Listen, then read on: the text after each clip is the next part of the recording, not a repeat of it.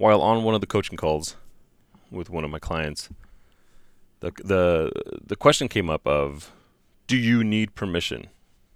Are you seeking permission to do something? And it came about because it seemed like that's what my client was waiting to hear from someone. Crazy thing is, they didn't even know who that person was. They didn't even know why they wanted to hear it from that person, or or why they needed to hear it at all. So jokingly, I just said, "Okay, you know what? You're looking for permission. I'm giving you permission to make that step." And they stayed silent on the phone. And I said, "What's wrong? What's going on?"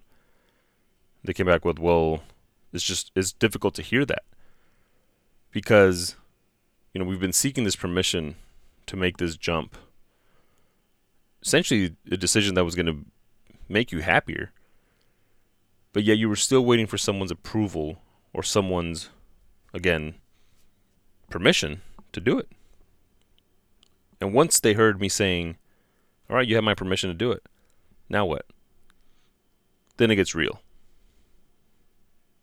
and now it gets difficult because you've been in a joking. I mean, I said it jokingly, right? But at the same time, I wanted to see the reaction because I know that that's what they were waiting for. And I took it even a step further and I said, you know what? I give you permission to be happy. I give you permission to do things that will only make you happy. I give you permission to say no to the things that are going to make you unhappy. How does that feel? and it was just silence on the other side.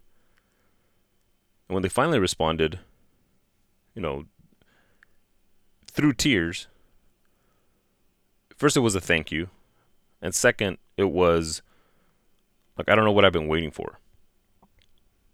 And sometimes these discussions, you know, some of the coaching calls are harder than others, but it's really about like realizing that there really is nothing holding you back other than yourself we keep waiting for people to make us feel like we're ready for something else. We keep waiting for people to tell us that we should be doing something else. Why? Because they know deep down inside that what we're doing right now is not making us happy, or the direction or the decisions that we're making right now are not making us happy. So, if you're one of those persons going through that right now, I'll do the same thing to you. And I'll say the exact same thing. I don't even know you. I might not even know you. I might not even know what you're going through. But I'll tell you the same thing I told them. I give you permission to be happy because you deserve it.